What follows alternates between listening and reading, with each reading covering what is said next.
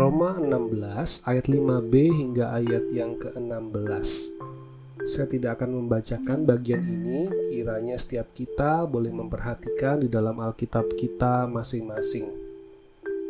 Kalau kita memperhatikan dengan seksama, maka dalam bagian ini kita melihat deretan dari orang-orang yang ada di kota Roma yang ternyata memiliki peran baik itu secara langsung maupun tidak langsung di dalam pelayanan Paulus.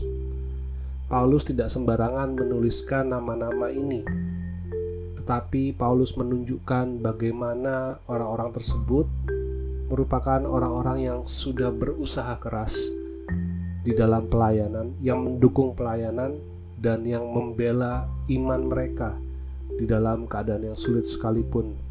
Ini merupakan bentuk apresiasi atau penghargaan Paulus terhadap kerja keras dan jerih lelah dan perjuangan yang telah dilakukan oleh orang-orang tersebut. Orang-orang yang disebutkan oleh Paulus mungkin tidak memiliki pengetahuan yang luas seperti Paulus. Mereka juga tidak punya pengaruh yang besar seperti para rasul, tetapi masing-masing mereka memiliki kesadaran yang sama akan betapa besar anugerah Tuhan bagi mereka. Tuhan telah memilih mereka, dan di dalam anugerah ini mereka juga menyerahkan diri untuk sepenuh hati mendukung pelayanan dan menyatakan iman mereka.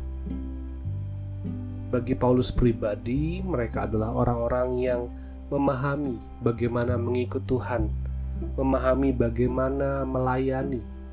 Bahkan di antara mereka ada juga yang bersama-sama dengan Paulus merasakan bagaimana berada di dalam penjara. Keberadaan mereka membuat Paulus melihat bahwa Tuhan tidak mengutus Paulus sendirian, bahwa ada orang-orang lain yang juga Tuhan utus untuk bersama-sama melayani seperti Paulus melayani. Dan Paulus ingin agar jemaat di Roma juga melihat orang-orang tersebut sebagaimana mereka melihat Paulus menghargai, mengasihi, mempedulikan, dan memperhatikan mereka sebagai hamba-hamba Allah. Dari bagian ini ada dua hal penting yang bisa kita renungkan.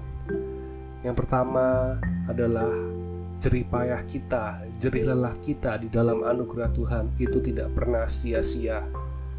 Mungkin nama kita tidak tersebar luas. Mungkin apa yang kita lakukan hanyalah hal-hal kecil di dalam pelayanan, tetapi ingatlah bahwa Tuhan melihat segala sesuatunya, bahwa Tuhan menghargai apa yang kita kerjakan.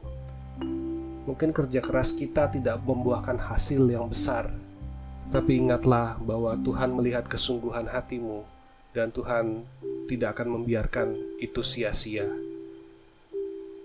Dan yang kedua, mari kita juga mengingat akan mereka yang sudah bekerja keras di dalam pelayanan, para pengurus, para penatua, orang-orang yang kita kenal, yang mereka juga terlibat di dalam pelayanan dan begitu berjuang. Kita doakan mereka, kita ingat mereka. Mari kita dukung mereka yang juga terus-menerus mendukung pelayanan dengan begitu rupa. Mereka yang mungkin tidak nampak di dalam pelayanan, tetapi senantiasa memberikan dukungan kepada para pelayan. Mari kita doakan mereka. Mari kita juga berdoa untuk orang-orang yang membawa Injil kepada kita. Untuk orang tua kita yang mengajarkan kebenaran firman Tuhan, untuk para misionaris atau teman-teman kita yang membawakan Kristus masuk ke dalam hidup kita. Mari kita berdoa mungkin bagi guru-guru sekolah minggu kita dahulu kita ingat akan jerih lelah mereka, akan perjuangan mereka, akan anugerah yang kita terima melalui apa yang mereka lakukan. Mari kita ingat akan peran mereka di dalam perjuangan dan pertumbuhan iman kita. Mari kita beri perhatian, kita beri kasih kita, kita berikan kepedulian kita bagi mereka.